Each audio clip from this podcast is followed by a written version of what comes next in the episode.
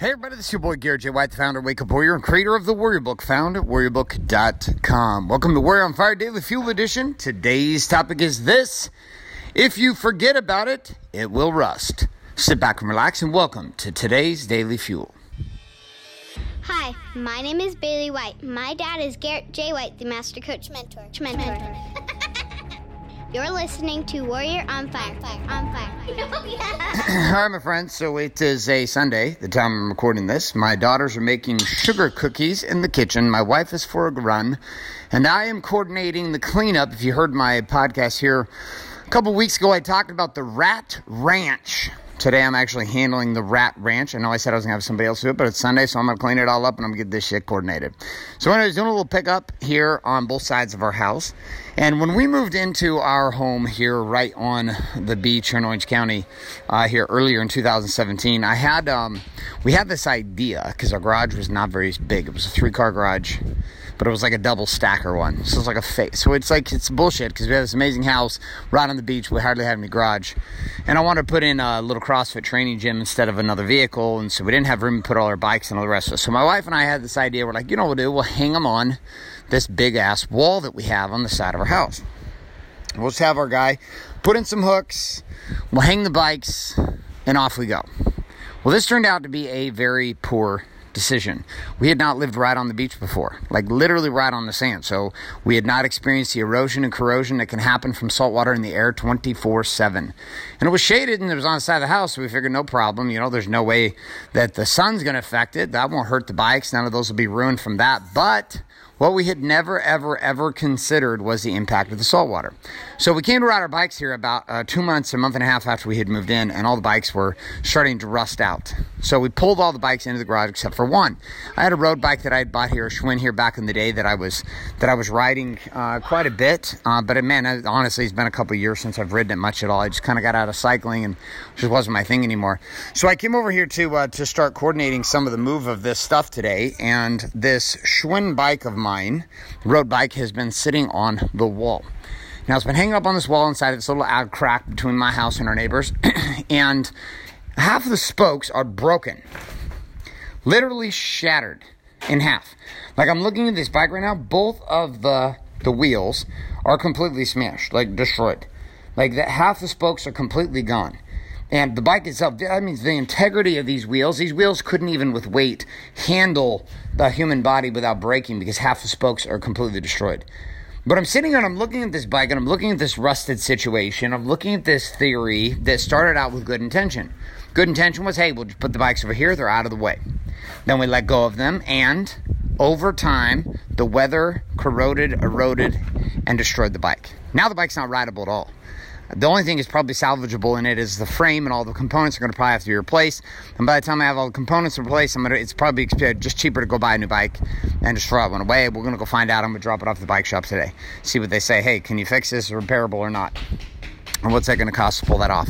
But as I was sitting here looking at the bike and I'm looking at the eroded spokes and I look at them broken, I started to consider inside of that how this exact behavior by me is how I got to a place of complete dysfunction in marriage, how I got to a place of complete dysfunction inside of my businesses, and how ultimately things become destroyed oftentimes it's not that we're deliberately trying to destroy a thing. We even do things that, that make sense in the moment. I mean, it made sense for us to hang these bikes up on the wall. It just did. They looked nice. My handyman put up these cool hooks and we put the bikes up on them and they looked awesome on the side of the house and it felt all orderly and like all organized, which is not typically my thing. So when it's organized and I like it that way, I just don't tend to do it that way.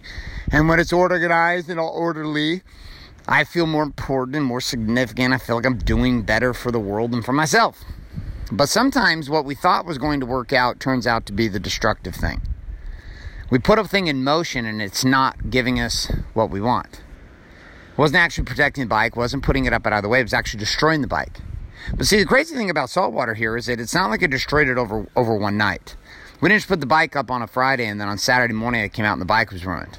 I put the bike up on the wall and here we are nine months later We've lived in our home, let's see, March, April, May, June, July, August, September, October, November. Nine months later inside our home, this bike has sat on the wall. And every single day, the rust has corroded it away.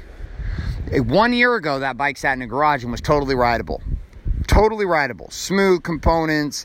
I think it was like a three thousand dollar bike. I mean, it wasn't like a it wasn't like a cheap bike at all, and it was nice. It would ride. It was great. I could take it out. It was beautiful. And right now, the bike is completely unrideable. Look what can happen in one year. One year of neglect.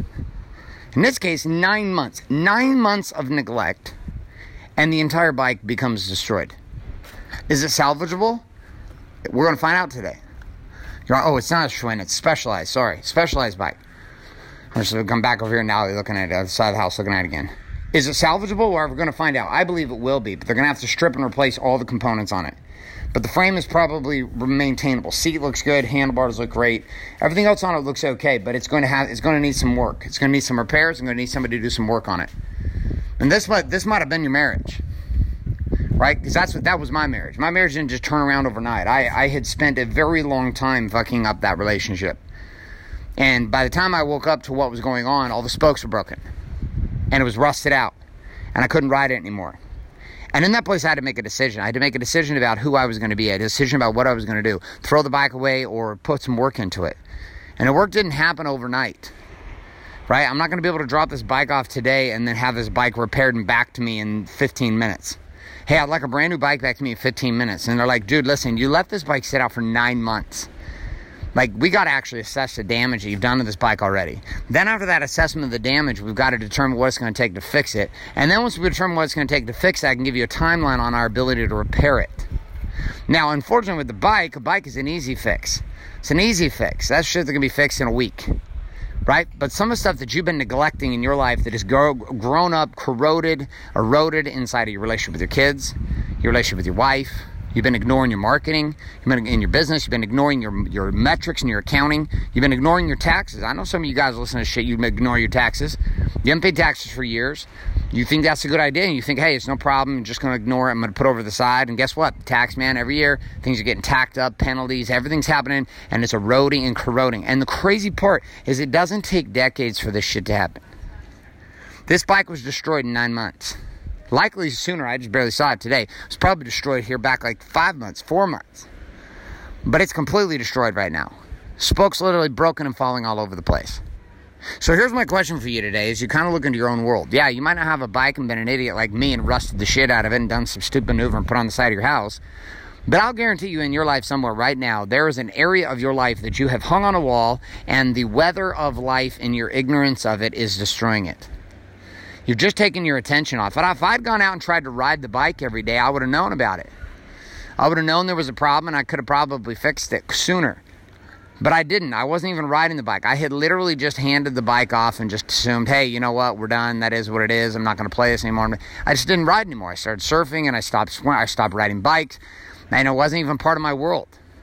This same experience is happening to some area of your life, and you can stop it before it becomes terminal or you're going to be in a place where it's going to take a lot of major repair. So here's my question for you. If you look across your world, across body, being, balance, and business, where in your world today do you find yourself in neglect of some aspect of your life and it's becoming rusted and it's been less than a year or maybe a little bit longer and shit is starting to unravel? Spokes are breaking and things are not working. Okay, once you've located that area, I want you to pull out your War Map, and new weapon, aka your journal and your pen, or I want you to pull out the new software found at app.warriorbook.com, free download for you on your cell phone as a mobile device, uh, app, and or on your desktop. Either way, you'll be able to access it both places all the time. Pull out the War Map section. I want you to type up your answers there, and or again write them down. Here is the area in which I have begun neglect. Okay, now once you've done that, I want you to specifically go down to here's the thing that I'm neglecting inside of that area and here is what it currently looks like today. And then actually, one final question with this is Does that work for you? If it works for you, fine, just let it keep rolling. If it doesn't work for you, then it's time to do something different. My friends, that's all I got for you today. A couple of reminders. If you're not currently subscribed in iTunes, Google Play, or Stitcher to Warrior on Fire, get yourself subscribed today. Also, if you're not currently getting access to the weekly and daily action guides found at warrioronfire.com, I'd encourage you to head over there, put your email address in, click submit today, and we'll start sending those your way with all the key tips, tricks, question, challenge, quote of the day for each one of these daily fuel.